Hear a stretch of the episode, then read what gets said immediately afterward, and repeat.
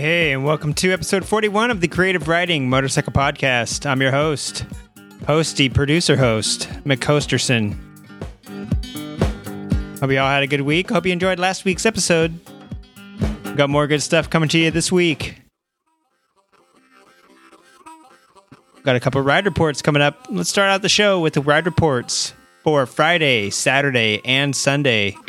August something or other, something or other, and the other day. Probably the 26th, 27th, and 28th. That sounds right. So, what do I do on Friday after work? What everybody in America does Friday after work. Clocked out, right? Get out, go home, jump on your motorcycle, and decide it's time to do some skills testing. Wait, is that not what you guys did? Oh, that's what I did. I wanted to get out and kind of relive my days. I haven't been to a rider course since I got my license. Um, I don't know how long it's been, but uh, I went to a few rider schools beforehand, and I guess I've had my actual license for 10 years, even though I've been riding a little bit longer than that. And uh, you know, before I even got my license, I went and got my did a couple classes, and then moved to LA. Did a, did another class, and um, it's been a while since I've done them. But you know, I, I like to stay on top of training. I like to stay on top of whatever it is. I haven't taken the new Lee Parks stuff, but um, you know, if it has something to do with like riding skills and stuff like that, I think it's important to stay on top of it. Let's face it, some of us get out there and ride only once every other weekend. Some of us ride all the time, so there's like a varying degree of skillage. So since they passed lane splitting here, well, they didn't pass it. It was always legal, but since they have legislated lane splitting here in California, I thought, you know what? It's uh, I'm very good at that, and I'm really good at riding in general. But what about my slow speed stuff? And what about you know your basic skill stuff? Looking ahead, all the stuff that you kind of take for granted, but you're not 100% sure if you're doing it still. So I decided to do that. That's kind of what I want to open the show with this week is getting back to basics and lane splitting and whatever the hell else I did over the weekend.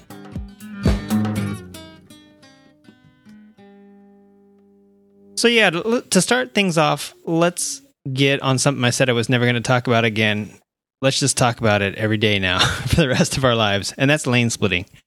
If you listen to a plethora of uh, podcasts out there about motorcycling. Everybody seems to be talking about it. I've seen it on a bunch of blogs and news sites and this and that. California legalizes lane splitting. Here's the thing. Uh, I just listened last week to Stock is for Squares or Stock versus Squares, depending on uh, what title you like better. And the Libertarian report that um, they give is always a little treat. And I totally agree with what they said on there. And then I also listened to Adventure Rider Radio, and one of the guys that teaches um, safety, they were they had an interview with him, and he said basically the same thing. And what it is is what they both said and what they both had in common was, uh, okay, go California. We made such a big deal about legalizing lane splitting, legalizing in quotations. Because on both podcasts, and I'm sure a hundred other that have talked about it that I just don't, I'm not aware of, or other blog posts or whatnot, it never was illegal. Now, now it's just legislated. That, that's what they mean by it's legal. It's been legislated. So, is it illegal to go throw a rock into a pond as hard as you can? No, it is not. But if someone says, "Hey, so and so threw a rock into this pond and it killed a duck or like a priceless koi fish," and let's make it illegal to throw rocks in this state, or perhaps like you know whatever state for whatever reason has a problem with rocks clogging their state drainage, natural drainage, whatever, they're going to say, okay, it's illegal to throw rocks. So at that point, throwing rocks becomes legislated, or you can only throw rocks between this this hour and this hour and this hour. So something that was that was perfectly legal in the first place gets legislated, and by being legislated, sometimes you become more illegal than legal. And that may sound totally counterintuitive and stupid, but lane splitting was always legal in California. If it's not blatantly and patently illegal, then it is legal. Just like I said, throwing a rock into a pond is not illegal. Therefore, it is legal. unless your state or your city or wherever you're at has said well, you can't do this. So lane splitting never was illegal in California. And a lot of people say it was tolerated. It was codified to the extent of you know there were there were guidelines somebody made a fuss about guidelines i mean that's the whole reason that it got quote legalized is because you know the the chp had guidelines about how to do it safely and that's all they were was guidelines and some person whether or not they were a motorcyclist or not i don't know what said hey due to this technicality you can't make rules. You are not a, a legislative body, you are the enforcing body. So therefore, you have to you can't make a law basically. Uh, you're not a le- legislative branch. You are you know the enforcement branch or what you you enforce the laws don't make them you get what i'm saying right? I, I will I'll quit beating this dead horse with the with the dead stick but uh so what it was is that it had to get legalized for them to legally like make guidelines. And they don't want to just go off half cocked and do something. So they took it out of the books. It was in the handbook for a while. It was on the dmv website for a while. It was on the chp website for a while. And when all that trolling came around uh, they basically took it off of everywhere and i think even californians were wondering like dude am i going to get busted for doing this like this is weird that i don't see it anymore but I'm a new rider. and old riders are like, you know, come on, man, you know, don't don't worry, it's legal. But everybody else is like, well, I don't know, is it? Well, that's the thing. If it's not illegal, it is legal. Now, I mentioned a while back, I think three or four episodes ago, that I saw a Harley Davidson freewheeler splitting lanes, and there was room. Hell, freewheelers aren't much wider than a Honda Goldwing, a Victory Vision, or any other Harley Davidson bagger, or probably any bagger for that matter, Vulcan Vaqueros, all that shit, right? And uh, so basically, the freewheelers aren't that much bigger, and I'm sure the trikes, the FLHTUCG, whatever the hell they are, the the the trike is not bigger. Now, a Can-Am Spyder and a Slingshot, those things are much wider. A Can-Am is not quite as wide as a car, but a slingshot definitely is. And I'm not 100% sure how those things are regulated. I think if it's a reverse trike where you have one wheel in the back, they kind of consider it a motorcycle because you have one drive wheel, right? But now that lane splitting is has become uh, legislated, it is now illegal in some ways to do some things, and that is that freewheeler would get busted because I think the guidelines specifically say two wheels pointed in one you know traveling in the direction of traffic uh, whatever their guidelines are going to say i guarantee you it's going to say two wheels. It's so funny that states have to say both wheels must remain in contact with the ground. You know they have to be very specific and totally anal because they're covering their back they, they have to basically write down the letter of the law that's why i guess we basically call it the letter of the law is because the spirit of the law and the letter of the law are two different things so when you're writing out something you know, you want to do a lot of research and they did their due diligence and that and that's all great. But then when you're writing down the actual laws, you have to be specific because there, there people will always find a loophole. Now, the loophole in lane splitting was the, it never said uh, two wheels. It implied two wheels. It said motorcycles, but is a trike a motorcycle or a modified motorcycle that's made into a trike or a sidecar, a motorcycle with a sidecar? You know, they, they never said those things couldn't split uh, specifically, and I think now it does. And it, it was kind of dumb to split on a trike or car with motorcycle with a sidecar, but technically, if there was enough room, I guess you know in the past it would not have been illegal. And now it is. So by legislating something you have you've kind of made something that never was illegal sort of illegal. You've made a certain i mean you've definitely made it um, you've clarified it that's for sure. So while I'm really happy that California has legalized it, so to speak, even though it was legal to begin with, I guess I'm happy that they've legislated it because now other states where it is illegal may be able to use it. And it's just like riding a motorcycle. If you don't want to do it, don't do it. I don't always split every single time I ride. There's no need to. But sometimes when it's hot as fuck or when traffic is crazy and I am like definitely kind of I'm more scared to get rear-ended by somebody than I am being in between lanes. So I mean, you know, sharing lanes with cars. So, and the cars in California respect that and they give you your space. And I've only been impeded once. And I think before lane splitting was legislated, there was an actual law on the books that you shall not impede a motorcyclist in any way. And it's a federal law that all motorcycles can ride in the carpool lanes because they recognize that, you know, it's freeing up a space in the lanes for cars and motorcycles can ride for for you know two up side by side and take up uh four four motorcycles can basically fit in the space of one car if you're riding tight like formation i don't you know that's not um i don't condone that and i guess i don't think anybody would totally condone that but let's just say you're sitting in traffic somewhere, it's the same thing. You can fit basically eight people in the space of four or five people of a car. So, yeah, I don't know. Take that for what it's worth. Maybe that's not 100% true what I just said because you'd have to be riding nuts to butts with the people in front of you and like wheel to wheel. But at the same time, I think you get what I'm saying. Like motorcycles, you can fit a lot more people in a lot less space, especially if there's like only two people in a carpool lane and two people on a motorcycle, you're taking up a much smaller space. So that's why people like realize, hey, motorcycles are less congestive than other traffic and this and that and but it's not always necessary to split and i don't always split and uh, i think if you're not comfortable with being in between lanes you shouldn't split and, and then really until your state is familiar with that um, if you ever were to legislate it then i think it would be you know uh, uh, kind of freaky at first because people probably wouldn't be expecting it you know?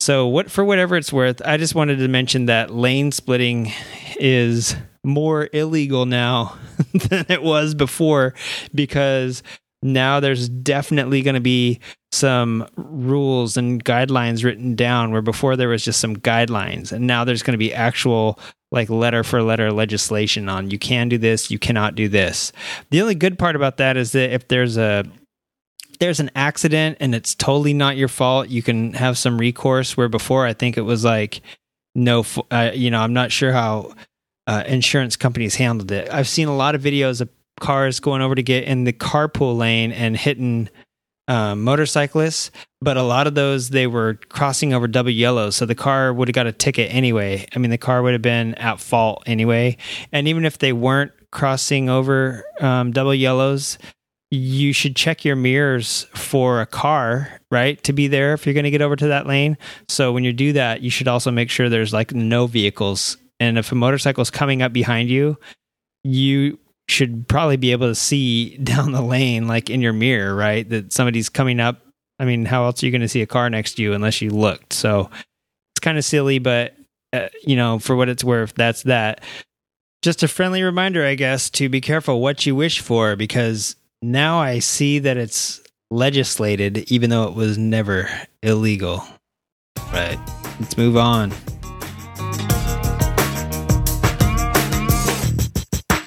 So, what brought me to that whole ramble there was the fact that I went out and did some skills testing this weekend and I not literally get tested by anybody except for myself. I wanted to make sure that I was up to par with my former training from you know 10 15 years ago whatever it was the last time i actually went to like a riding class and i was thinking about it the other day as i'm cruising enjoying you know a ride a brisk ride through the summer air what would happen i started to think about what would happen if this ha- what if this scenario arose? What would happen if this scenario arose? What, would i remember all the stuff that i was trained to do a long time ago but that i have never even had happen in the last like 10 15 years right?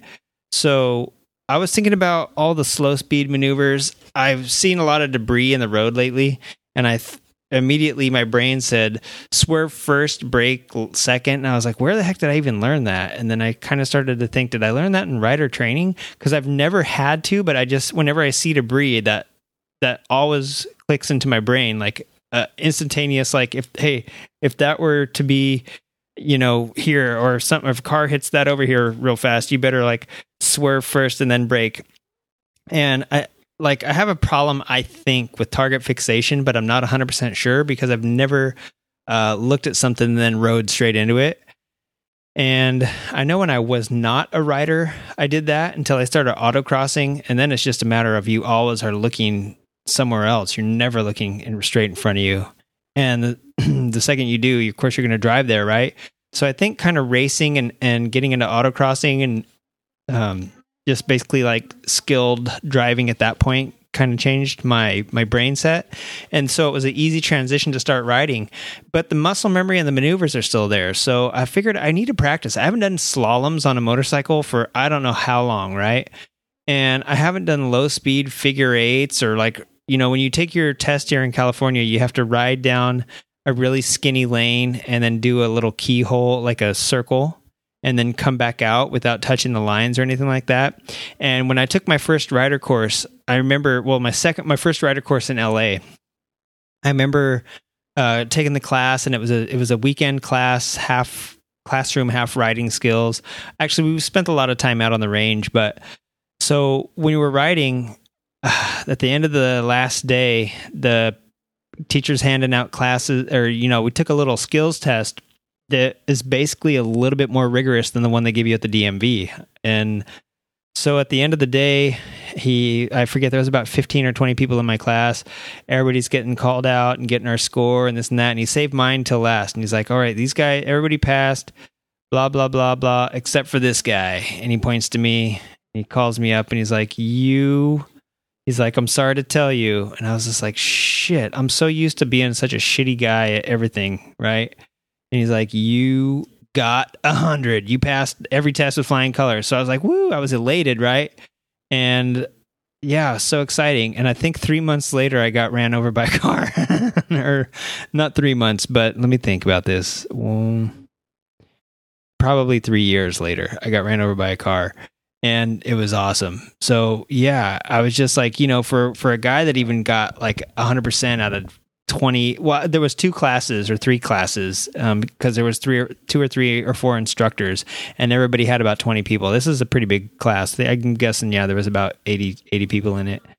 And um yeah between 60 and 80 people over one weekend and i was the only guy that got 100 i was pretty stoked out of that.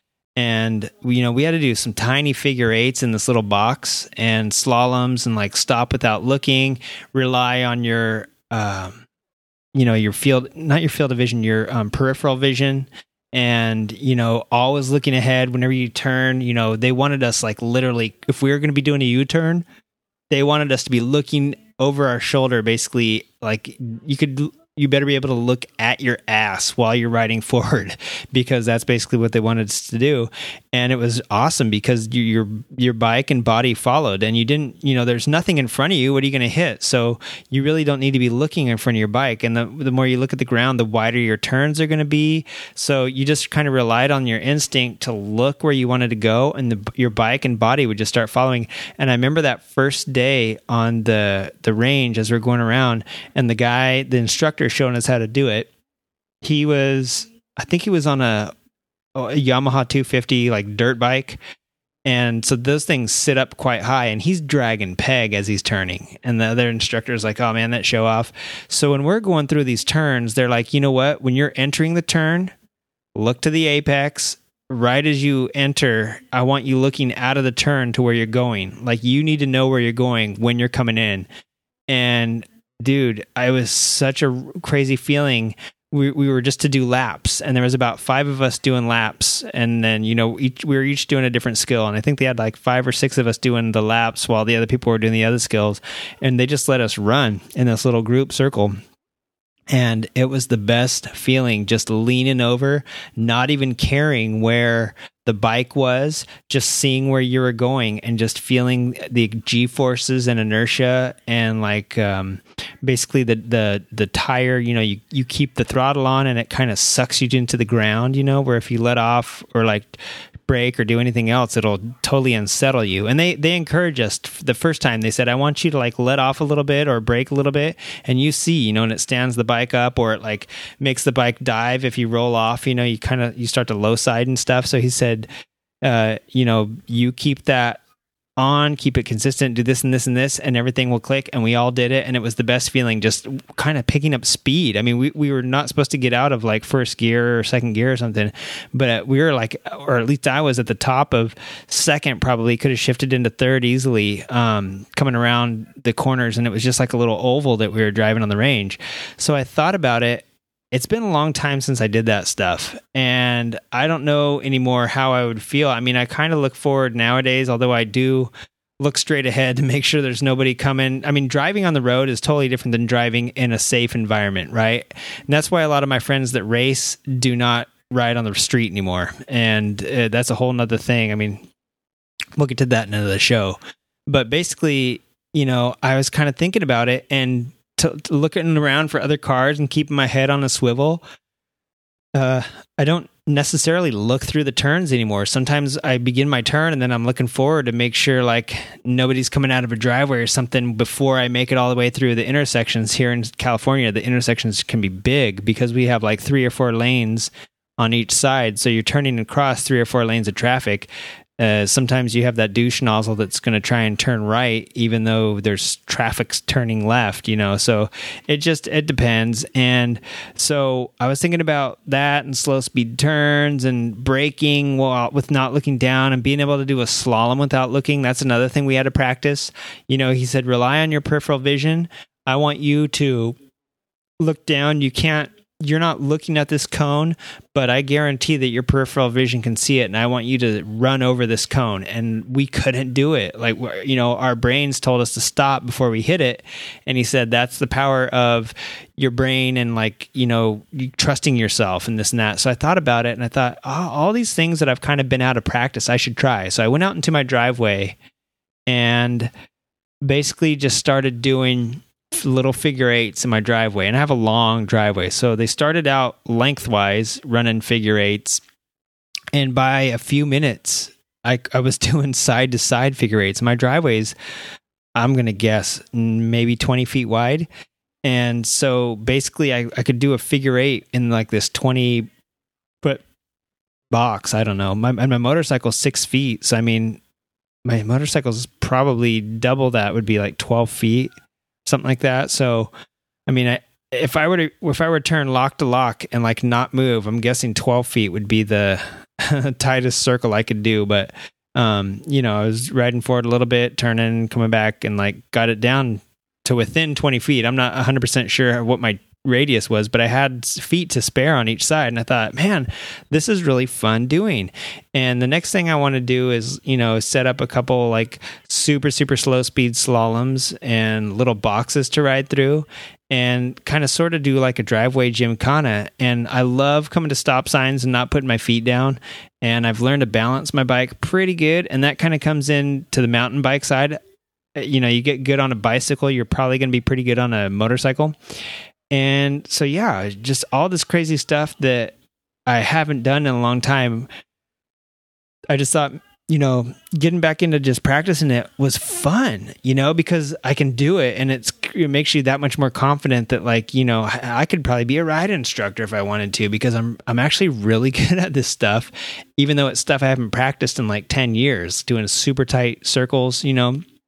I'm guessing it was like a 15 foot circle or so you know 15 or 16 foot circle uh, that I was doing figure eights in, and you know for my bike being uh, at least half of you know almost half of that, I thought that was pretty good. You know, uh, I was only rolling forward like a foot before turning again, so I thought that's cool. Um, the slalom stuff was really fun. The boxes is sort of like gymkhana sort of stuff. So, yeah. It, at any rate, I was just you know kind of got back to that and uh, other stuff I, I do that I took away from rider training, like T-CLOCS and all that stuff. That's something else I wanted to talk about because I kind of took it. I t- kind of took that for granted a couple weeks ago, and I really, you know, shouldn't have. And I, you know, didn't have an accident or anything, but I got riding down the street, and I was like, "Holy shit! What what a dummy like what am i thinking what am i doing i don't even know when all this happened but um, after the vets charity ride a couple about three weeks ago now, I'm guessing that was.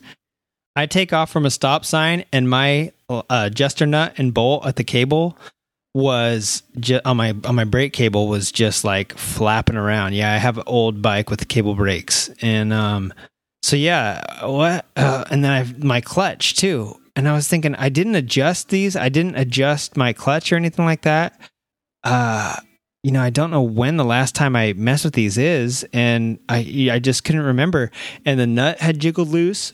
I'm lucky that the bolt was still threaded into the the lever perch, you know, because that that could have backed out. Like I could have just been pulling the pulling the brake and nothing would have happened to the clutch. I mean, I would have found that out before I got to the end of the driveway, but still, just like rattling all over. And was checking the nut. Some of the some of my bolts were loose and stuff, like on my chassis. And I just thought, when did this happen? The last time I really gave my bike a good once over was before I went off roading. Uh, I don't even know how long ago that was. And then I rode home about 75 miles after that. And then I've been on rides ever since. And so I'm not 100% sure if stuff started jiggling loose then and has just like continued to jiggle loose over the past couple months because that was like a month ago that I did that that was the weekend of Born Free, which was I want to say the end of June or like the beginning of July. So all of July and August, like I've just been rattling stuff loose here and there, and like losing hard, loosening up hardware. So I really, even though I checked, you know, my oil right before that, I changed my air filter right before that. Um, I've even taken my carb off since then, and maybe that's when, like, I don't know, maybe that's when something else got loosened up. I have no idea, but uh, you know, I've taken my carb off and like messed with it since then because I have a few couple episodes you heard me talking about. Um, I had some like carb weird stuff happening. So yeah, I, I don't know. It is really interesting. The thing that really, you know, I I tightened everything up, checked all levels, did all this and that. And the thing that's really been bugging me lately is that my bike has been running rich, really rich uh, and I can't figure it out. I put a thicker air filter on there, I think, and I've been running it for a while, but for whatever reason, it really, uh, I don't know if I sprayed a bunch of like, uh, you know, K and N cleaner on it or something like this, and I didn't do that before. Like I didn't oil it really that much before, or what has happened. But I'm kind of thinking that I have not much airflow coming through, but I have a lot of gas coming in, and so it's creating like a rich situation by that crazy air filter that's on there. I'm I, am not 100 percent sure. So, but I did blow my carb out and you know made sure air was flowing through everything and checked the float level was fine, wasn't flooding the float bowl and all that great stuff, right? So I don't know what this rich thing is, but it's it even backfired the other day when I was going to start it. So I was like, what the hell? And then the weirdest thing happened uh, well, I went to industry. Let's let's move on from Friday to Saturday. Okay, so this is the ride report for Saturday. Nice segue. Thanks, Jafoni Jabroni, for phoning that one in. But anyway, so Saturday happens, and I go down to the Industry Expo Center, and uh, on my way home from industry, the bike getting on the freeway like bogged out once. And I thought, oh no, did I just run out of gas? Which is really weird because my bike usually gets around, you know, depending on how I drive, 70 to 80 miles a gallon. And that's how I went to Vegas from Los Angeles on like one tank. I think it was one tank that I, I filled up halfway. And uh, I think that's how I've basically got around a lot of places without ever having to stop for gas. You know, I fill up like once a month if I'm just going to be riding around town. So the weird thing is, is that on the way back from industry, it bogged right when I got on the freeway, like I had just run out of gas, and that's only happened to me one time in a truck that I was autocrossing that belonged to a buddy. It was like a one of the Chevy 1500 series, like NASCAR type trucks. And if you didn't have a certain amount of gas in the tank, when you stomped on the pedal, the gas would slosh away from the sending unit and you would like bog for a sec until, you know, the gas sloshed back forward in the tank and got picked up. You didn't have, you know, it wasn't like a full on racing fuel cell in there or that wouldn't have happened. But at any rate, yeah, there was no baffling to keep that from happening in this tank. And that's what, that's when you got on it and the gas slushed away, that's what would happen. Okay. So it was a fuel situation. And that's how it felt here. It felt like right when I got on the gas on the freeway, it just cut out.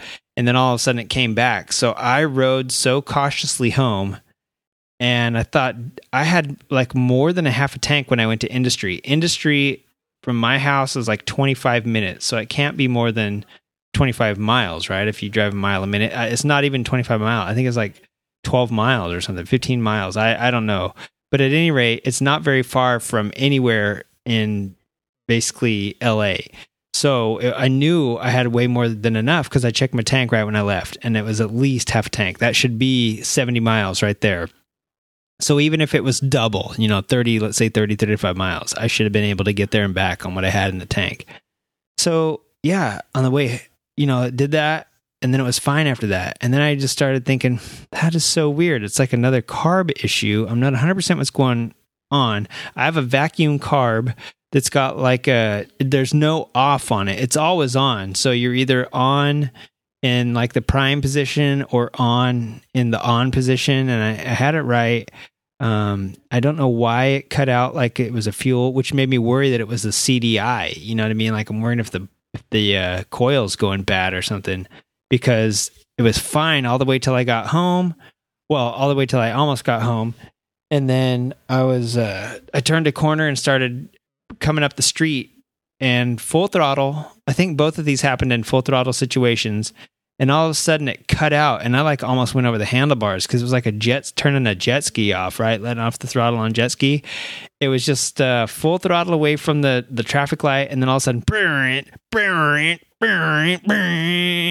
it, it did like a three just about that fast uh you know burn burn burn burn like that and every time it gave a little bit of gas and then shut off i like shot forward because i was like you know, inertia was, I was at full throttle when it cut. And so inertia had me like moving forward on the bike and then it jerked and cut off again. And it was like riding a bucking bronco for like half a second. And I thought, what the hell?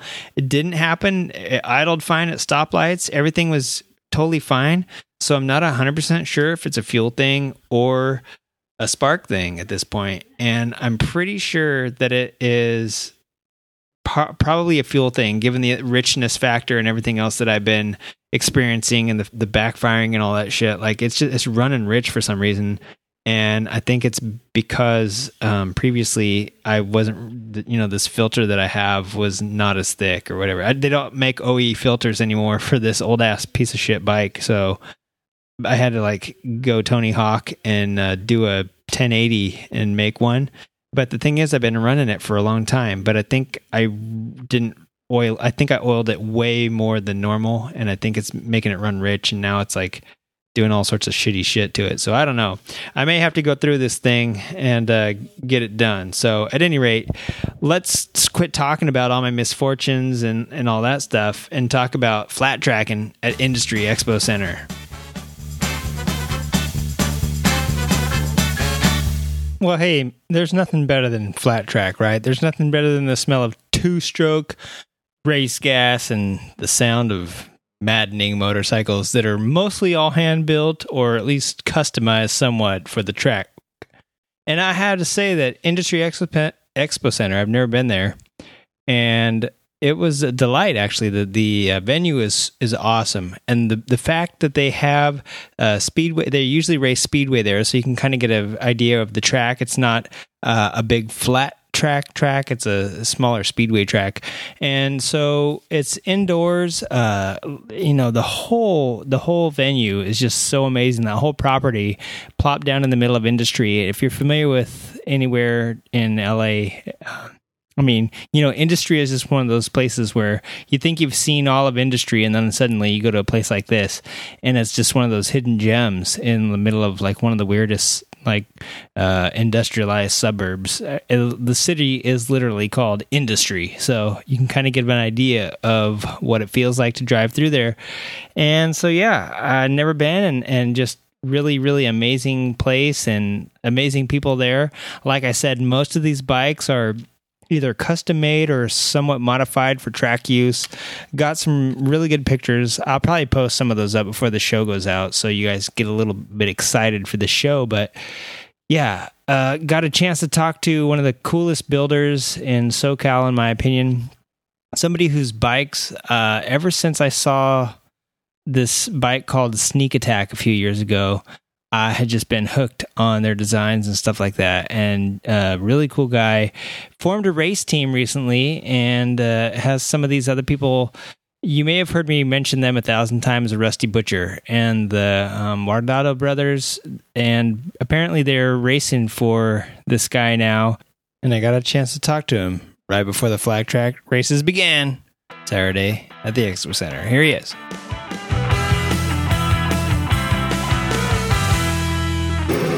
Here at uh, the Hell on Wheels Hot August Nights with uh, Scotty T-Bone Jones from Noise Cycles. How you doing, Scott? I'm good. How are you? I'm doing good. And I just had a couple questions for you today regarding uh, basically how did you get into building bikes? And before we get into all your whole creative side, I, I kind of want to go back into the past. If, if that's a dangerous place, I don't know. But how did you How get much your do I remember? how did you get your start in motorcycling?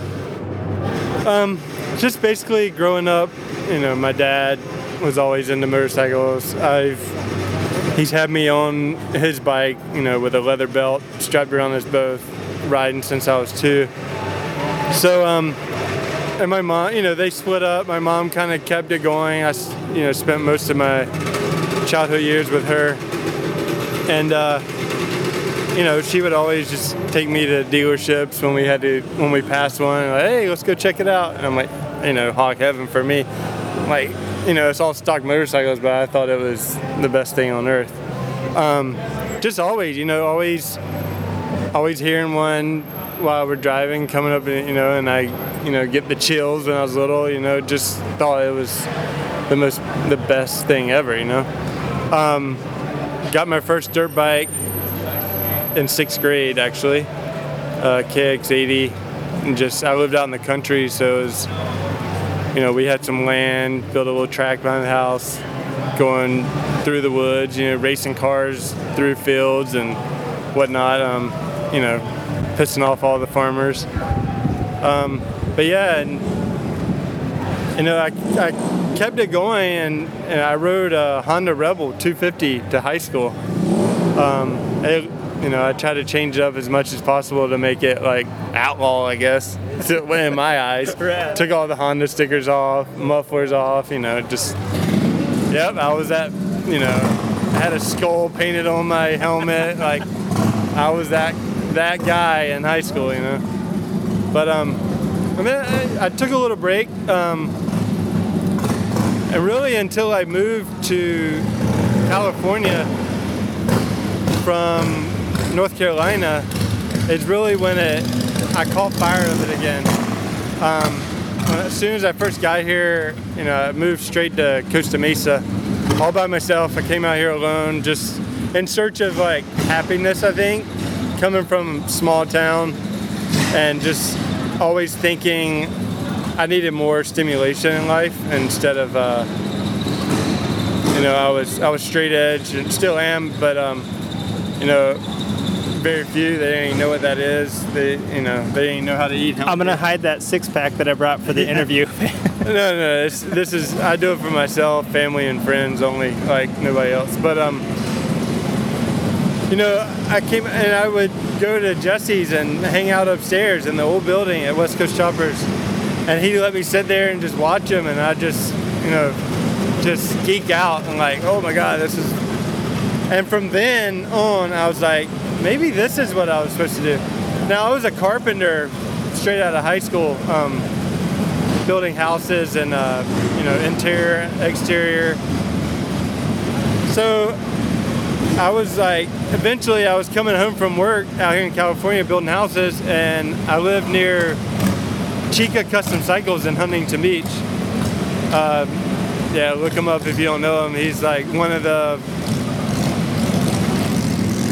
a Japanese pioneer for California, I guess. Like uh, he was one of the first Japanese guys here building custom motorcycles, and now, I uh, know, now I know who you're talking about. and I would go there and hang out at night um, after work, just for a couple hours before I had to head home. But eventually, he gave me a job, and I quit carpentry, and you know I worked for it was fifteen hundred dollars a month for the first three months. It was like a probation period, but we worked eight to eight every day, Monday through Saturday, and one Sunday for the swap meet. So I was making like three dollars, but I thought I was like, you know, my my wife at the time dropped all my clothes off at the at the front door one night. She's like, I can't do this anymore, and I'm like, all right. like, Yeah, I I was- want motorcycles in my life. Like, Yeah, I was to ask, how did you go from being a carpenter where it's like, we could say that it's like, you know, uh, back then I was making 20 25 dollars and running like a little crew to three dollars and something. Just th- this is it was my heart. It's what my heart was saying. Like this is what you're supposed to be doing. Um, and i feel that way. I still feel that way. You know you look at my tent the logo on top uh, says 75 like that's the year i was born. I feel like this is what i was this was my calling and just um, just express myself in this way and and you know again do this thing and just you know Yeah, exactly. It's I, I, I feel the same sort of thing as like when I'm at work, it's like I could be doing something right now that I want to do rather than sitting here doing something that I like, but it's not necessarily what my heart's telling me to do. I'm lucky enough that I work with motorcycles at work. It kind of keeps my head in the game, but it's definitely not like it's like working at a parts counter or something. It's not like riding and building and all that stuff that you can do when you get home, you know. yeah yeah i have you know i have a motorcycle day job also um, i went back to that just to you know gotta look out for my family first and foremost um, and uh, yeah i like at lunch and breaks you know i'm working on noise stuff you know right. like i'm i'm either thinking or trying to sneak a part in in the workshop you know Yeah. That kind of leads into the next question I had was is it kind of hard to be creative, so creative, but you know, also have to realize that you got to like work within some sort of you know, parameters somehow to kind of do the stuff that, you know, so that on the weekends you can do what you want to do. Yeah, I you know I have I've always had a hard time like you know I've I've done the tour I've worked at every bike shop in California I feel like and um, I've always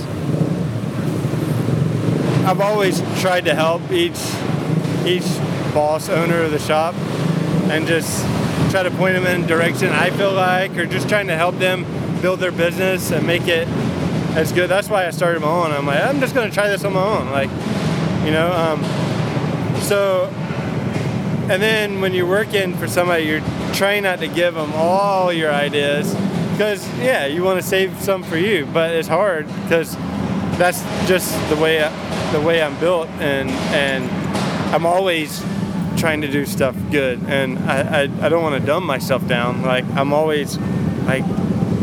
No, that's not done. Yeah. You gotta do. You gotta go more. You gotta go more. Yeah, you're you're you don't want to half-ass anything, but at the same time, it's like you kind of want to. Re- I see where you can want to reserve some of it for your own ideas, but yeah, you don't ever want to go halfway on anything. I mean, it's the same with building my bikes. Like, you know, I'm. Uh, I can't. I could never charge what I put into a lot of these bikes I build, and that's my own fault. I'm. I'm my worst own enemy. But, you know, the customer says I got this much money to spend. I'm like, yeah, I can do it. But when I start getting into it and I start making it my bike almost, I, I can't stop three quarters of the way through. I'm like, well, he ain't got no more money, so the ass end of this bike is gonna look like dog shit, you know? No, I have to finish it. Then I spend all my profit, but at the same time, that bike's gonna get a lot of attention. It's gonna because I went, I went the level it needed to go instead of stopping or just doing, just doing half-ass like. Hey, apparently these guys don't know we're trying to record here. no, yeah, that's what I do wrong. Then is I uh, I I usually like stop about eighty-five dollars in, and then just use what I got laying around. so, uh, how many bikes have you built uh, as Noise Cycles? Shit. Um, I think it's like 10 or 11. Um, I ran Noise Cycles. You know, Noise Cycles started as a blog. Go tell Wiggins to cut that shit. Come on, Wiggins. I started the blog when I worked at West Coast. Um, that's just you know that was back in the blog spot days, and it was just a way of me expressing myself and like what I'm into and you know like country stuff and you know I like black people so yeah that's just where I'm from I'm from the south and Yeah. I'm not one of the racist ones over there so um so I built bikes from back then you know in my one car garage. As far as as a full-time job i think it was like 10 or 11 um, I, I it was like three or four year. Um, i had the shop for three and a half years. I still have it don't get me wrong i just uh, we just needed a bigger house so I, I closed up i closed up where it was like uh, off you know not at the house but I, we just bought a house so i could be home more with the kids and you got three little ones, homework, and you know you you got to look out for those guys. Uh, I'm a workaholic, um, so my wife has to kind of reel me back in. Um, but yeah, I got to make sure those kids are are going down the right road. You know. Yeah, yeah, same. I, I understand that. I would, I would work all night if I could, and it's like that's the guy part of my brain, and then the dad kicks in. It's like I would much rather hang with the kids right now, and they are going to come first in the next few years. So yeah, I, I could totally respect that. It's actually some ace parenting. Uh, Well, I you know I'm I'm I'm not one to follow in that category, but you know I try my best and um, yeah, it, it's fun. It's a lot of work. You know, it's you know I'm trying to juggle all these different things, like trying to be a dad, trying to be a husband, trying to have a nice home for them, um, and also trying to blow minds with motorcycles. You know, like that's my main. I want to blow minds, and I want them to be and and be with me. You know. Is that Wigan? it's okay. We'll we'll have a stern talking with him on tape. uh, so uh, one of the other things I wanted to ask is last time I ran into you at the at Glen Helen, I think it was the one of the steeplechases. You were just on your way to Bali, Oh yeah. and uh, I know how you've world traveled a little bit, right? Yeah, yeah. That's another thing is, you know, I've I've traveled pretty good for for in my eyes being nobody really just a bike builder. Um, I've been very blessed and uh, had the honor of like being part of some of the best shows, actually the best shows, the motorcycle shows. You know, Japan, Bali, Switzerland, Malaysia. Um, where else have I been? I, North Ca- North Carolina. amazing. Um, uh, yeah, Bali was Bali was a game changer for sure. Um, and I took my wife there. That was the first time I've taken her out of the country on a bike event, and she was. She just thinks I'm going for fun all, all the time. Like she just thinks this. Oh, you just want to go for fun? And I'm like, well, yeah, but it, I have to work. You know, like it's not. So she really she got a first. She got to see it for herself. You know, like whoa, like you're nonstop. You know, and these, you know, these. It's crazy. Like, like are you? You really want my autograph? Like I'm that guy. Like, really? Like. So I'm very blessed to go to those places, and I, you know, I would never be able to without motorcycles in my life, and and doing the things I've accomplished and and keep doing. Like, This is like the world's crummiest podcast, so I'm sorry that it's not. But it's about motorcycles and being Yeah, creative, so that's that's what, all that's that all that matters. Uh, what what place have you gone to that you, would- you would definitely go back, motorcycle related or not? But maybe to ride if you like you've been there and you want to go back and ride now or be part of their scene. We're, we're going back to Bali at Christmas. Um, you know, me and my wife, uh, we have three kids, so it was like our first, like legit vacation, and that that place just it made her like me again. I feel like, like she was like, I'm like, whoa, you're in love with me again. Like this is rad. But um, yeah, we we really had a good time down there, and and the people were amazing. You know, we rode scooters, we rode motorcycles. Granted, that was probably the craziest time I've ever had on the road. Are there like no laws? It's just real relaxed and everybody trusts everybody. So, you know, it's just merge, merge, merge. And for me, wrong way, wrong, you're going the wrong way. You know, like, but it's fun. Like, it was, it was beautiful. Um, like, the show that we went to was off the charts. Um, um, it was just, it's a really, really neat place. And I, I suggest anybody. It's expensive to get there, but once you get there, it's like dirt cheap. Yeah, that's interesting. I was going to ask how's the motorcycle. It's like something I would have never guessed for like a motorcycle scene. You know what I mean? they have a really cool scene down there. There's a couple top builders for sure, and a couple crews that like run the thing, and they do it every two years because there's not a lot of builders, so they need two years for people to get new stuff for the next show. Um, everybody. You know, it's a it's a wild place. Like they're um, they're Hindu. they believe it.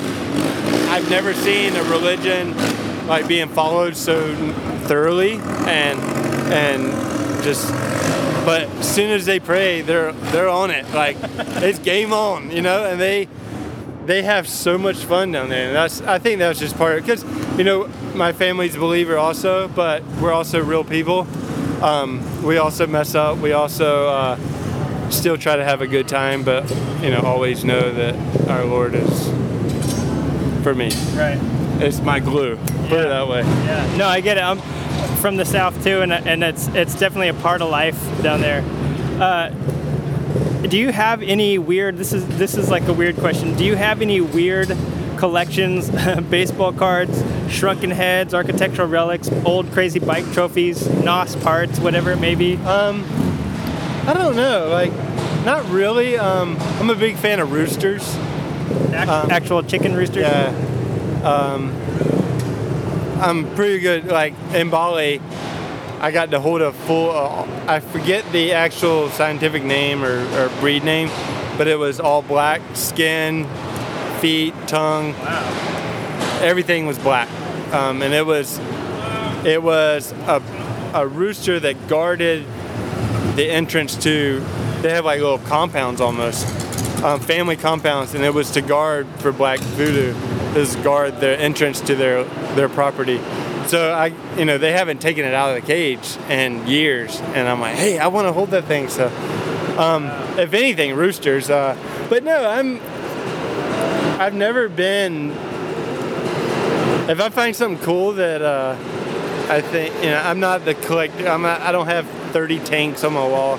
I'm like, that's money right there. I'm, I'm selling that bad boy.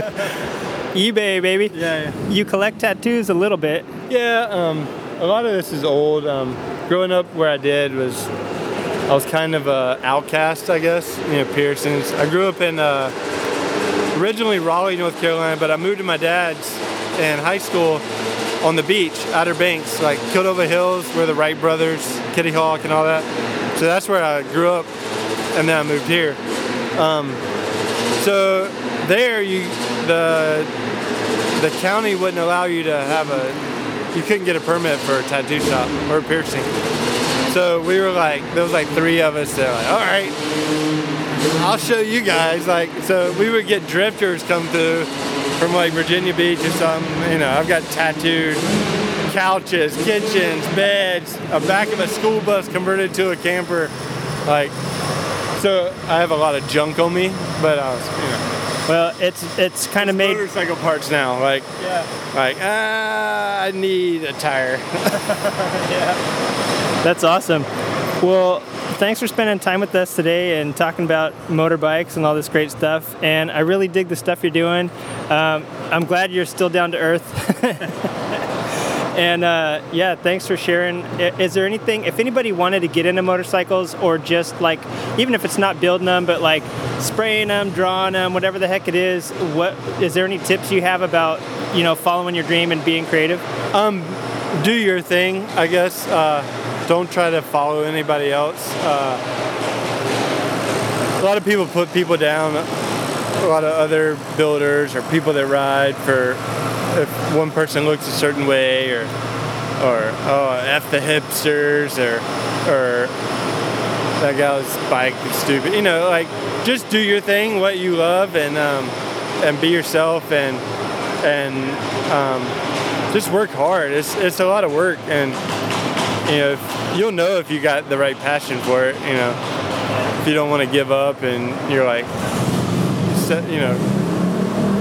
Um, If you're thinking if you're thinking about it while you're doing your regular job, it's probably something you're passionate about. Yeah, I mean, if if if you're like googling motorcycles and and all your friends on Instagram are motorcycles, um, Guilty. yeah, yeah, um, yeah, it's it's definitely. I don't suggest it, especially if you have a family, but. Uh, If you if you want to make money, it's maybe Yeah, not the best. not- there's no money in it unless you are that that guy, that lucky guy. Uh, you know, Jesse or uh, Roland. gr- You know, grew up with it and had a a, a good push into it. Um, you know, OCs. You know, there's there's ways to make money. You just got to be that lucky guy. You know, and um, and doing the bikes that I build, it's, there's no money in the vintage stuff. That's just straight passion. That's that's that's straight passion for the love of motorcycles.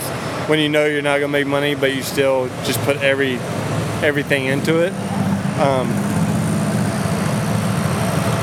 yeah, um, uh, I'll be building again for Born Free this year. I took two years off, so um, Born Free nine in June.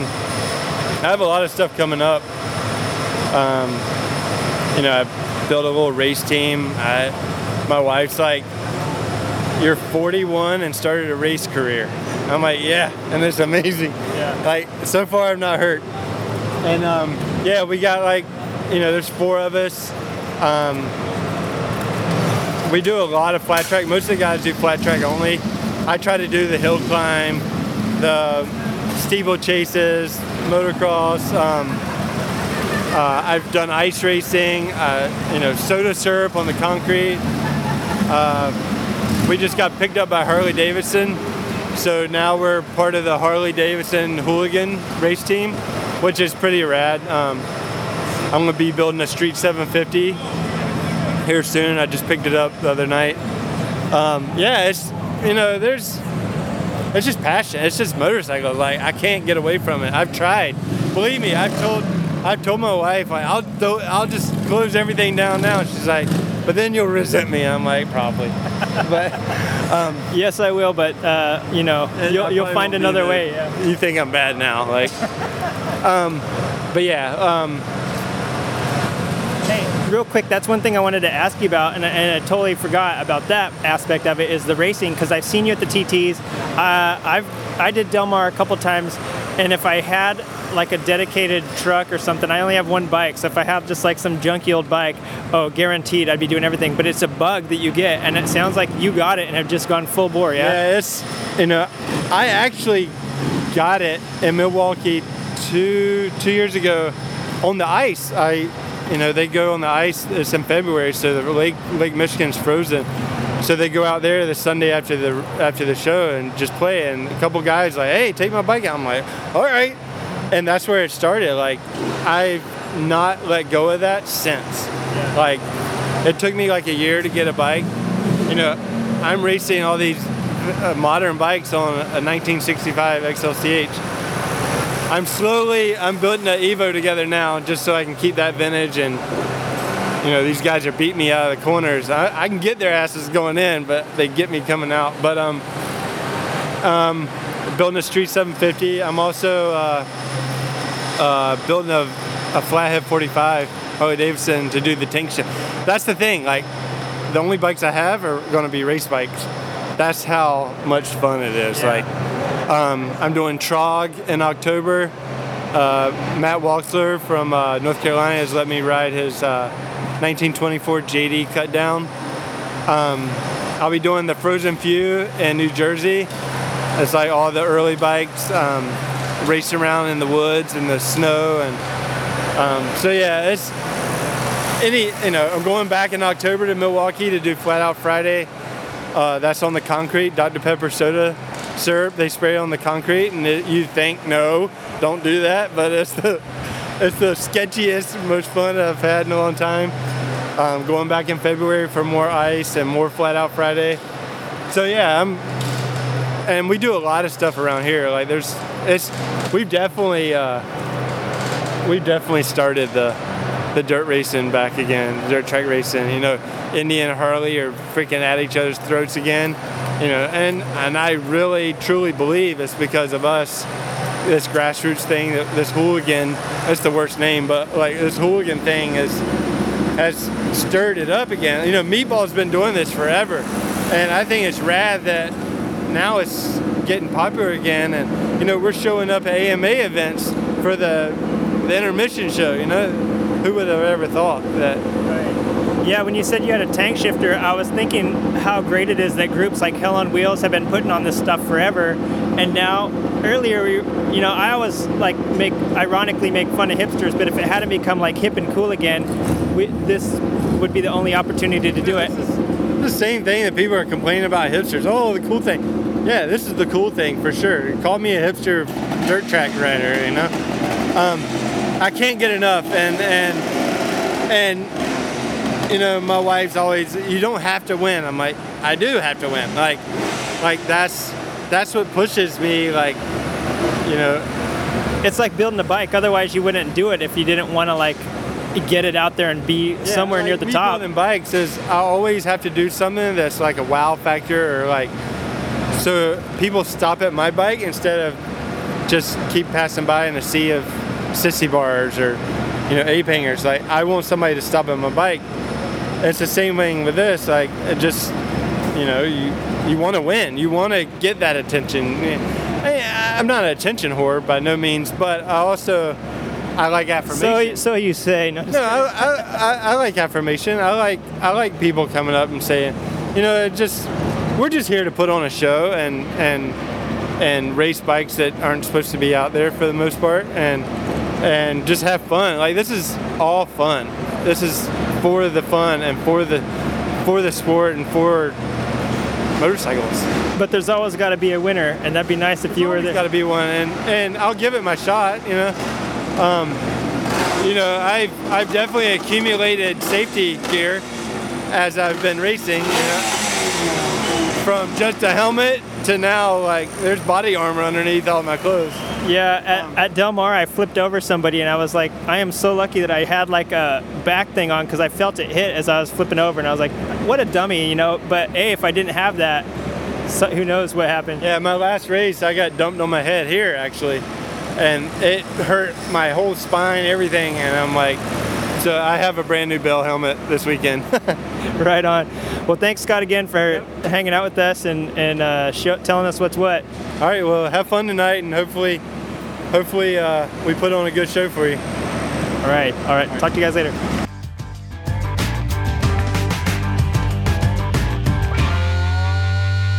Man, what a stand-up guy. He is an original rebel, and uh, I have a feeling he always will be to some extent. But that was Scott T Bone Jones from Noise Cycles. And if you ever want to check out some really cool stuff, like I said, the bike Sneak Attack is the bike that really banged me over the head and got me into noise cycles in the first place. That's like, I think one of the first bikes I heard about where I was like, who is this? Oh my gosh. And yeah, really inspired me to, you know, what a bike could actually look like and and still be a Harley Davidson for what it's worth. But anyway, yeah, check him out at noisecycles.com. And like he said, he is a bike builder, a dad, a husband, and all around stand up guy that, uh, you know, just puts on a great show. He builds bikes, he races bikes, and he's living the life. So it was really, really fun to sit down and talk with him. And that's basically wraps up our ride report for Friday, Saturday, and Sunday. Whoa. What about Sunday? Well, Sunday I basically just sat around and played Legos all day with the kids, and that was my Sunday. All right. Talk to you in a few days. Oh, yeah. Happy hump day, baby. Today is Wednesday, uh, August something or other. 20 30th 2030th that's right. It's the 2030th of august. Uh, thought i'd take this moment to mention a few things to you. Uh, i went ahead and threw up an article on creative dash writing.com not writing writing you fool. Listen to me when i talk to you. Anyway i threw an article up there about lane splitting just because uh, from when I recorded on Sunday until today, there has been like five more podcasts that I heard talking about lane splitting, and uh, just thought I need to throw my hat in the ring again. Every time I hear about it, uh, it's kind of getting to me like Scully now, where I just roll my eyes and I'm like, okay, done deal, man. This is going to be in the news now for like 50 weeks, right? But uh, taking a long time for this to trickle down, and I thought. I'm going to put one more thing up before um, really before I let this go because now I've been thinking about the it's not technically illegal, but go read my article. You'll you'll get it. But yeah, the um, we've kind of made it uh, something that was always legal a little bit more illegal. you know what I'm saying? So anyway, go check that out.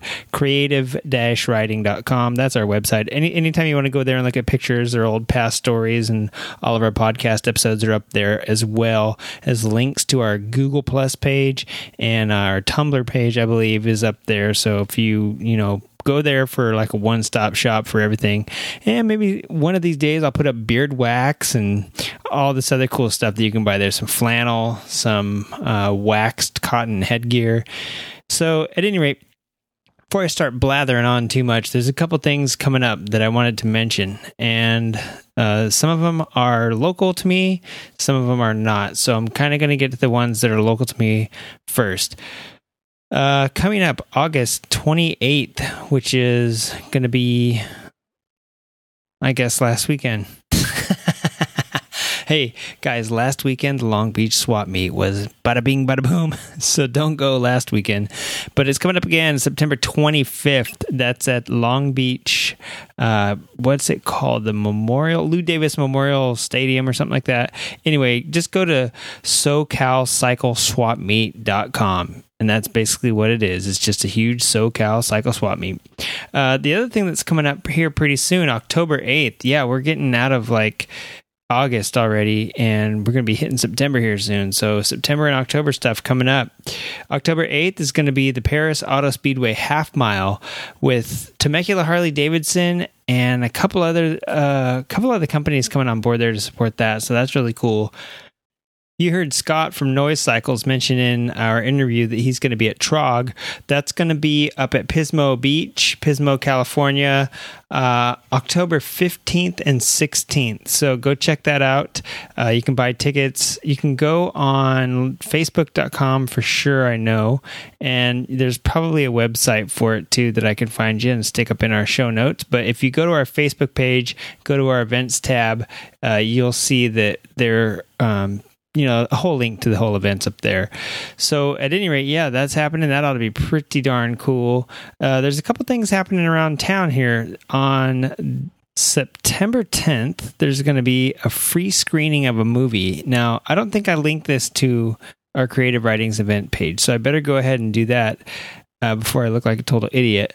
But yeah, that there's going to be a free screening of Dream Racer, and I'll get the uh, details for that in one second and return them right to your earlobes as soon as I get that up.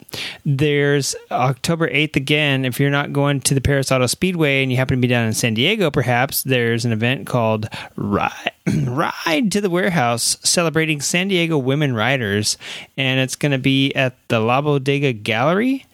And you can also go to Facebook and check that out. I'm going to put that on our page as well. And uh, you know make that available for you to get there. And that's hosted or you know i got it from trophy motorcycles. So that's they're a really cool company down there in san diego. So something else that's happening on september 23rd this is pretty important. Um, we have the WIR top 10 bikes and real street drags happening at WIR up in Kaukauna, Wisconsin and that's going to be pretty fun. That's going to be Friday, uh, September 23rd, starting at 4. I almost said September 24th, starting at 3rd, but doesn't make any sense, does it? Uh, September 17th, working our way back to the, the future, is the ninth annual Venice Vintage Motorcycle Rally. And it starts at 9 a.m. Uh, it's hosted by the Venice Vintage Motorcycle Club. They've been doing this now uh, as VVMR 9 will tell you for the past nine years. Now, the interesting little side story here is that uh, the, I don't know if he's still the president or whatever, but the founder of the club, I guess, his name is Shannon. And I actually went and uh, my friend got a bike from him and i went down there and checked it out and checked out his garage and met him and he was really cool he's been doing the, he had a little company called ss customs that i knew of way before i even knew about the vvmc that's just about the time that i well, yeah, that's just around the time that he started this uh, when I first went down there. So this had probably been going on for a couple of years, but it wasn't like a huge thing. And all of a sudden, boom, it blew up. I think they even had Drea de Matteo from Sons of Anarchy down there um, doing her little thing, helping out with the pinup contest and whatnot. So they have a lot of fun stuff. It's going to meet um, kickstands up at uh, Abbot Kinney and Venice Boulevard in front of the Stronghold, which I believe is a bar. That's going to be 9 a.m. At 11 a.m., they're going to, uh, says gates open. 11 a.m. is also when the music starts. Um, 11.55, greetings and announcements. 12 o'clock, more music. 1 o'clock, vintage bike contest. Uh, music, music, music, all the way till 6 o'clock p.m., where they have a raffle and a bike g- giveaway. They also have a Miss Venice Vintage 2016 pinup contest. They have a bunch of vendors. Uh, you can enter to win a 1961 Harley XLCH, which crazy, crazily enough, crazily is a good word, by the way. Scott from Noise Cycles, he has one of those types of bikes too. So check that out. He's got his uh, great amount of wear and tear out of his. So if you win that, you can take it to the flat track, take it to the TT, whatever you want to do. So you might want to check that out. Go to our Facebook page for details. All right, let's work our way backwards even further. Uh, so the movie I was talking about, Dream Racer, that screening is going to be September 10th at 8 p.m. in Burbank. Uh, I've posted the details up on our creative writing page, so go there if you want to find out more. Um, there's a couple things going on. If you live up in the Pacific Northwest, check out well, okay, let's start with the furthest one away the Rattler Run MX.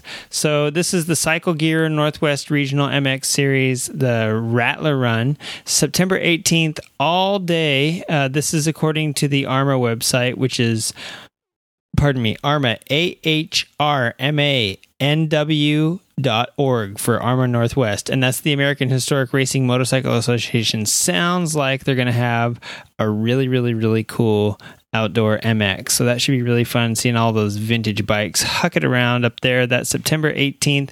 Go check it out on the AHRMA website. Uh, also happening right around that time, uh, or right around the area in Coeur d'Alene, Vintage Cafe Racer and British Bike Night next Tuesday, September 6th at 6 p.m. Kelly's Irish pub in Coeur d'Alene. So go check them out and uh, give them a little cash. They'll give you a beer, and uh, that's how it works. That's called commerce, buddy. I mean, that's just you know that's the thing nowadays. So we started with the ones furthest out because I figured you know stuff this weekend you're calendar might already be full. So I'm giving you those further dates right now because this weekend, the Los Angeles Mexican Melee, which is uh, counterpart to the TT, which happened a few months ago, which was the Taco Tour. So this is another. The Mexican Melee is going to be. Uh, 125cc or less, they're going to hit up a bunch of uh, Mexican places. See, the other one was for tacos, taco tour. This one's for burritos, my friend. Um, they're going to go to three stops. Uh, it's going to be about 44 miles from Northeast LA into San Gabriel Valley, uh, and then ending at the Cretans Clubhouse, where there's going to be MotoGP on the on the big screen there. Actually, it's a 13 inch uh, black and white TV. Everyone's crowded around it, so uh, I don't know. Anyway, the meetup's going to be at Wrench Moto at Eagle Rock, so don't be late. They already tell you that it starts at 10, goes to 3, you know? So that ought to be pretty fun. If you got a 125cc, head out to uh, Wrench Moto in Eagle Rock and uh, kickstands up. 10 o'clock, have your taco face on because you're going to eat some taco, you motherfucker. One last thing for this ride report, and then I shall get out of your hair and let you go on doing what you were doing this week. I've been watching a bunch of videos this week on Harleys, and I have to say that Harley Davidson seems to have taken over the Ducati Scrambler as the number one preferred bike for the hip generation.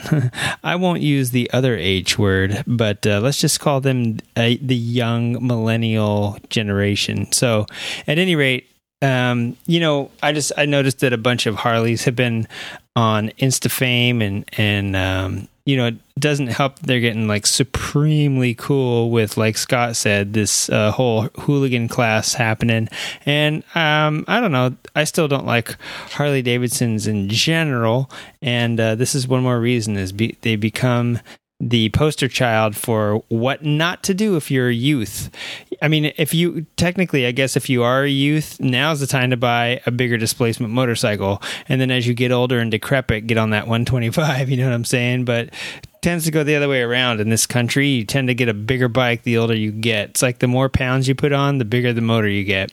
So, at any rate, uh, yeah, lots of videos I've seen lately of people crashing their, you know, if it's not a Jixabra crashing a sweet sport bike, it's some uh, guy in a bubble visor falling off his Harley, uh, just like the one that I just posted up uh, today on our Facebook page. So I, I thought uh, this should be kind of a funny thing that insurance companies put now on their put down on their uh, claim, like a claims form. And if you're, you know, if you're making a claim or something, it should just have this box that says, you know, reason for accident, blah blah blah blah. And then the last box should just be hipster, and they can assume, oh, you were like trying to surf the seat. Or like you were jumping in the air to kickstart your Harley, and you know the crank broke off and your leg got gouged or you know whatever. Or you were doing the rad standing up for no reason. You know if you're on a dirt bike you kind of need to stand up. You know your legs kind of work as the suspension.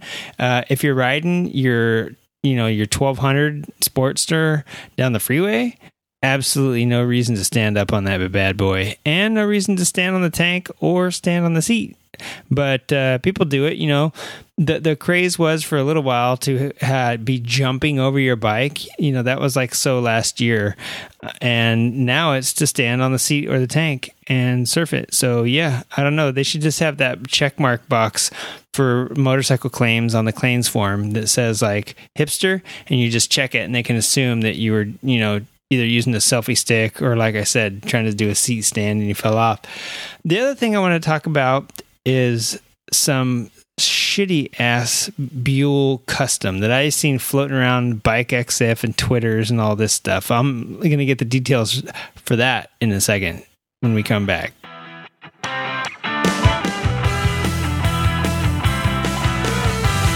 So, hey, let me tell you about this Buell that I saw from Revival Cycles. Now, I don't want to get it down on any custom builder or any custom bike shop because that's literally what got me into motorcycles was being free to express yourself and build whatever the hell you want.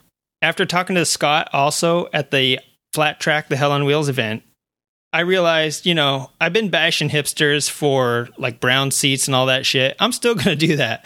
That and their annoyingly obnoxious facial hair and wax cotton jacket shit. Um, but you know what? What it's doing is uh, here's the deal. I, I, guess that shit is motorcycle shit. Okay, it's not necessarily hipster shit. Just because hipsters buy the cool stuff doesn't make everybody that wears that a hipster, right? Uh, I don't know.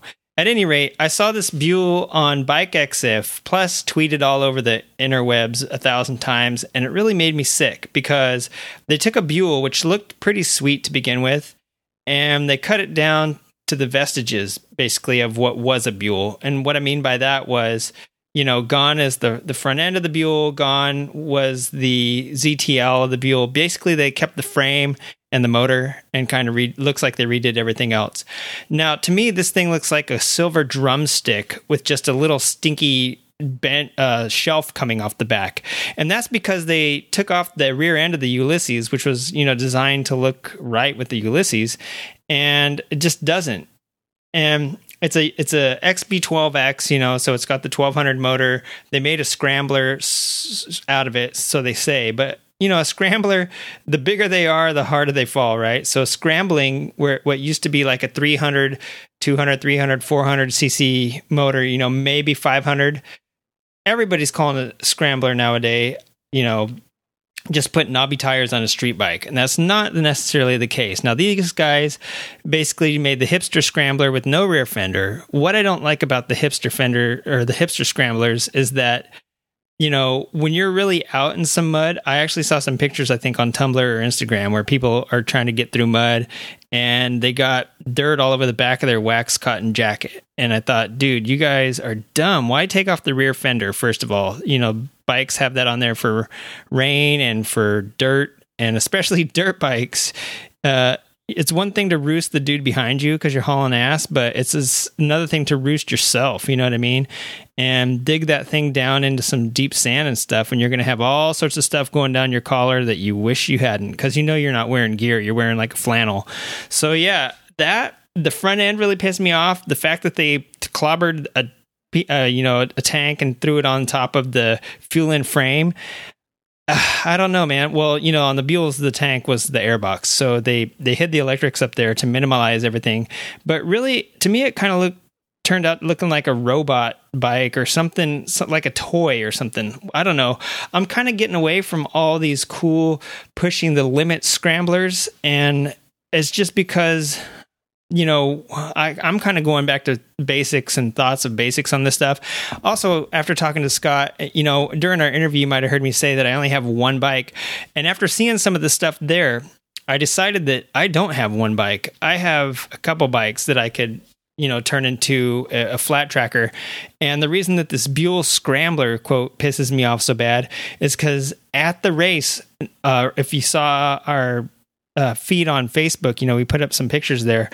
There was a Buell there, an XB nine or twelve. I cannot remember uh, what it was, but there it was, an old Lightning, and it was flat tracked out. And that thing was naked. It looked bitchin'. It didn't look like this silver chicken drumstick that is all over Bike EXIF.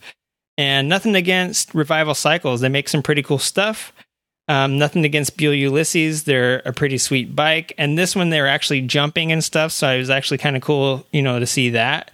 But at the same time, you know, you took a, you took a bike and it could have been so much cooler, I guess. I don't know. I think I, there's just things that I don't like about it. Uh, the fact that it looks like it's only half there. You know, it looks like it's missing the back half. Feel like you took just a little seat tray and slapped it onto the Buell because guess what? That's what you did. So at any rate, I was just not to not to bag on anyone's stuff because you know I'm not like a master bike builder or anything myself, so I really don't have room to complain. But I'm just sick and tired of seeing all this stuff floating around that people are just like getting huge boners over, and it's like I don't know. I think they're getting uglier. Maybe that just means I'm getting older, and the stuff I like is you know I like retro stuff and vintage stuff that doesn't even work that great. so um, that's the thing. You take it and you make it work, and then voila, Bob's your uncle, and you're you're good to go for a while. So I think we're gonna get out of here. Um, all right, guys. Well, hey, welcome to Thursday. This is Thursday, September 1st. I can't believe it's September already. I uh, just want to say Labor Day is coming up this weekend. Whatever you do, if you go camping, if you go out to the desert, if you go trail riding, you know, whatever you end up doing, have a great and responsible Labor Day. Make it back to us next week so that we can hang out and chat. Uh, I think for the rest of the week, today and, uh, the, you know, the show is going to go out tomorrow. So for the rest of the week, what I'm going to be doing is looking at parts magazines. I'm going to be checking out Sudco. Oh, I love it's just, you know, a lot of people look at porn online, and porn can be, I guess, a number of things. But my porn is parts magazines. It used to be the Harbor Freight magazines. You know, the jobbers would come in and I'd look at everything and, oh man, this is awesome. This is awesome. And then you start buying stuff and then you just want to like end it, right? So that no longer excites me as much as you know poring over the Sudco mags, even though I don't even have a bike that half of that stuff applies to. So uh, yeah, they if you need some parts, Sudco used to be a lot closer. They're down in Compton now, but they used to be right down and like I forget what they were. I don't know if it was Industry or Monterey Park or whatever, but it used to be like 15 minutes, 20 minutes from here. They're a little bit further now down in Compton, but still, you know, that's one mag that you can just go in there and just go nuts. It's just, it's fun for me just looking at all the stuff that they offer. And, you know, you go in there. When I went down there to, to pick up some stuff before, they are so knowledgeable. And so the people that that work there, I believe, are like riders and maybe ex mechanics. I'm not 100% sure, or they're just super familiar with their stuff and the applications because they were able to tell me all sorts of crap that I didn't even know uh, about, you know, aftermarket parts, what it's going to fit. They had like this whole breakdown in their head. Oh, yeah, this fits this and this and this. So, at any rate, check out Sudco. It's a great uh, publication and it's a good company to buy stuff from. Their stuff is pretty qual. I haven't had a problem with any of the stuff I bought from them. Let's just put it that way. Um, and and their reputation is pretty good as well. And like I said, they might be just a just distribution center, but everything's here in LA. So it's pretty cool that they're so close by and you don't have to mail order anything. Um, at least I don't. I guess I should qualify that. Another thing, some tech tips. Um, I'm going to go ahead and give you a quick DIY hack. I, I, wanted to do that every week. I forget if I did. I, I didn't do that last week. Jason was our guest last week, and after our interview, I asked him if he had any tips for DIY and any like garage hacks or anything like that.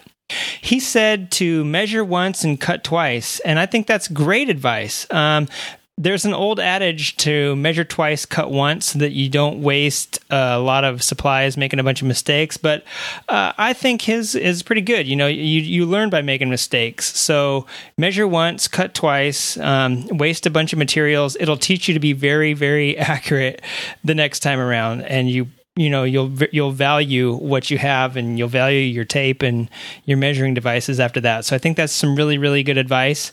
Scott you know, I asked him in our interview, and you heard him say, "Make it yours, do it yourself." I'm sure the stock is for Square guys would be happy about that. Make it yours. Um, I think that's their catchphrase. Um, but he said, you know, do what do you do what's yours. You know, make stuff. Uh, a part of you and don't try to do what everybody else is doing and that'll help you w- with whatever you're doing whether you know it's artwork or building or learning a new skill sometimes you just got to do it your way. You know what I mean? So I when I took a welding class a long time ago, um, I had already known how to weld. I didn't know how to gas weld, so learning how to gas weld was pretty rad. And just watching the guy next to me just like blast par, uh, sparks and everything all over me because he was just blowing his metal to shit. Um, and I kind of did it my way, which was kind of finesse. So I mean, just do everything your own way. You know what I mean? Um, my DIY hack or tip for you this week. I think my last one was get a table. You know, start with any table, whether it's large or small. I said, you know, before I built a Datsun 510 engine in my my bedroom before I had a garage, and you know, if you're especially if you're an artist or stuff, this stuff is easy to kind of make mobile. And and so that's really nice. It's easy to move stuff around. And, and even if you are not an artist if you're trying to build stuff you know rebuilding your carb rebuilding uh, you know putting a tire on or something like that you can always do it in uh, a small workspace. You don't necessarily need a nice huge shop and or even or a nice huge garage. So as long as you have a little table somewhere. Now that was my tip from the last time this time is going to be to cover your table what I do is I keep on hand if you if you go to move that you can buy from like U-Haul or any any place like that that sells moving supplies. You know they'll sell you um, like bubble wrap and boxes and all these specialty things. But the, one of the coolest things is these big sheets of paper. I usually they're not a roll, but you can probably buy a roll of paper. They're just these huge uh, pre-cut sheets that are for wrapping plates and pictures and all this sort of stuff. I'm not 100% sure how excuse me, how big they are, but they're at least two feet wide, and I think they're probably a foot and a half tall. So, um, you know, they're pretty sizable. Now, what I do is I lay that on my table my workbench. And so when I'm working on something, whether it's small parts or something like that, they don't fall onto a metal colored workbench. Since my workbench is has a metal top, if I were to drop something metal on it, it's kind of hard to see unless it's uh, you know stands out. But you got like a raw screw or a washer or even it's a little spring, you lose it. So I I cover my my paper and tape uh, my table and paper. And I also cover my paper and table, depending on how you look at it. If you're from Australia, I guess that's what it looks like. So, at any rate, you know, that's one tip I have just because it kind of makes a cleaner work surface too. If you have dust or metal shavings or all that crap all over the your bench and it gets stuck to maybe you're rebuilding a carb or you're putting bearing grease on something and all of a sudden you got like a bunch of dirt and stuff in your grease, sucks. So I just lay down a big stack of papers, I work on it, and then when I'm done for the day, I crumple that one up and throw it in the fire pit. That way, not only are you you know, you're you're uh, reusing the paper, you're also keeping your work area clean. You're also not losing little parts that, and you're also not contaminating it for next time. So if you're, you could be grinding, you could be doing anything. Oh, I wouldn't grind because that'll catch the paper on fire. Um, and don't braze or or weld on it because that'll probably catch on fire too. But what I'm saying is, if you're sanding or um, maybe filing some stuff, it's really, really, really nifty to be able to just wad all that trash up and throw it away. Even if you're working with like resin or oil and it leaks through, that's fine because it's not going to ruin the integrity of the of the paper unless you like get it sopping wet and it sits there and ruins all your paper. But at any at any rate, um, it's a really really nifty hack to keep your work area clean and to make your work area reusable, I guess, and and uncontaminated for your next project.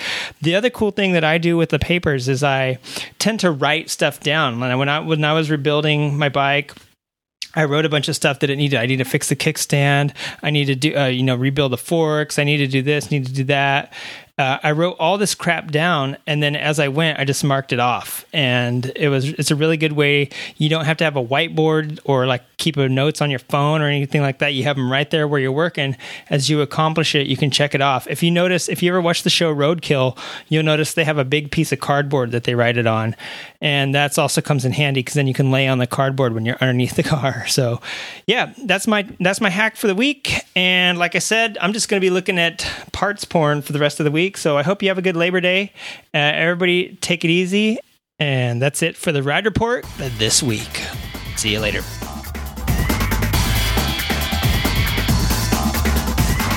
I'd like to say thanks to Casper, Steen, and Emil from Denmark for liking some stuff on our page. That just means that we're reaching people across the pond, as well as the people that we've already known we've been reaching in Germany and Australia and Canada and Denmark and all that great stuff already. So thanks everybody for listening. Thanks guys for checking us out. Um, next week we're going to talk about some the BMW carbon fiber frames that are coming out. We'll probably be talking about the R90 Scrambler since they just said they they released a press release today saying they're going to actually put out some pricing now that it's been on the web forever without that. And we'll probably talk about the Kymco 650. So if you're cool with that, if you're cool with just hanging on till next week to hear about all that, then then do it. And if you're not, then go back and listen to a bunch of episodes every single day. Pick a different episode and uh, by the time next Friday comes around, you'll hear a new one. All right. Thanks. Peace out. Oh, we have, uh, before I go, actually, this is pretty important.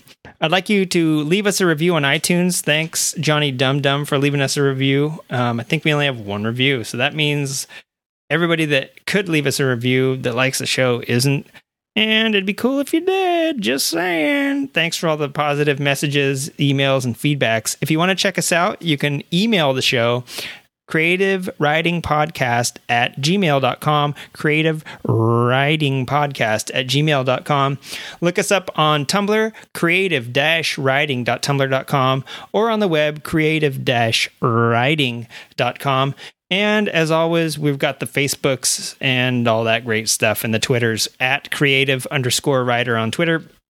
Check us out. Check out our friends, you know, Daily Bikers, the WIR Top 10 group, uh, Mark Dugali. Anybody that's been on the show that you want to check out, go go for it and encourage them to keep doing the cool stuff that they're doing. And then anybody that hasn't been on the show, tell them, hey, you want to be on this the show, you want to embarrass yourself, go ahead and do it. So yeah, I'd like you to check us out if you can. And uh, the main reason I want you to check us out is so that you can send in catchphrases. I need catchphrases, and I'm gonna, you know, I'm gonna give up all that like wango tango trying to rhyme stuff because there's only so much stuff that rhymes. I kind of wanted to use the word orange, and as I found out, nothing rhymes with orange, right? So at any rate, please send us some catchphrases. Um, that was my email dinging because I just got a sweet one. Uh, this is from Paul from Hungary. And uh, it says, keep your bike on the street and your pants in the seat. Thanks, Paul. All right. Peace. Creative Riding and its associate producers, all producers, people in the mailroom, people working the computers, sound man, uh, ad man, everybody here, everybody here uh, would like to say sorry to the following people Sudco, we are sorry. The city of Compton, we're sorry. And let's just go ahead and throw a sorry to Monterey Park and Industry. Industry Expo Center, we are sorry. Harbor Freight, we're sorry. Bell Helmets, we are sorry. Jesse James and Chico's Custom Choppers, we are sorry. Revival Cycles and Buell Motorcycles, we're sorry. We're not going to tell you, well, we're sorry for both of you. One because of the other. Yamaha, we are sorry. Harley Davidson and Scully, we are sorry. California Highway Patrol, we are sorry. Lane splitting, we're sorry. Dead horses and dead sticks, we're sorry. Long Beach Swap Meet, I am sorry. 59 Cafe, we're sorry. Anybody on Facebook, we're sorry. Venice Vintage Motorcycle Club and the Venice Vintage Motorcycle Rally, we are sorry. Cretan's Clubhouse and MotoGP, we are sorry. Skinny jeans, vans, and Instagrams, we are sorry. And the biggest apologies go out to Scott from Noise Cycles. Thank you so much for wasting some perfectly good time hanging out with us and chatting while you had better things to do, like, you know, race bike prep.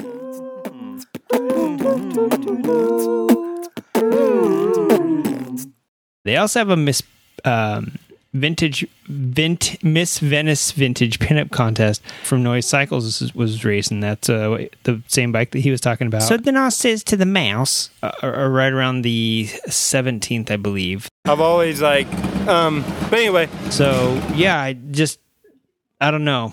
For what it, for what it's worth, again, I love saying that phrase. Apparently, they're called the Rattler. Is it called the Rattler? I'm gonna be really embarrassed if it's called the Sidewinder. Oh my god, it is probably called the Sidewinder. To him, his name is Scott, and I got a little interview with him, so I'll play that first before we get to the flat track action. and that's why I moved here. The race of g- gentlemen, the race of g- g- g- the race of jiu Hi, my name is Billy Bob. All right, picking up good.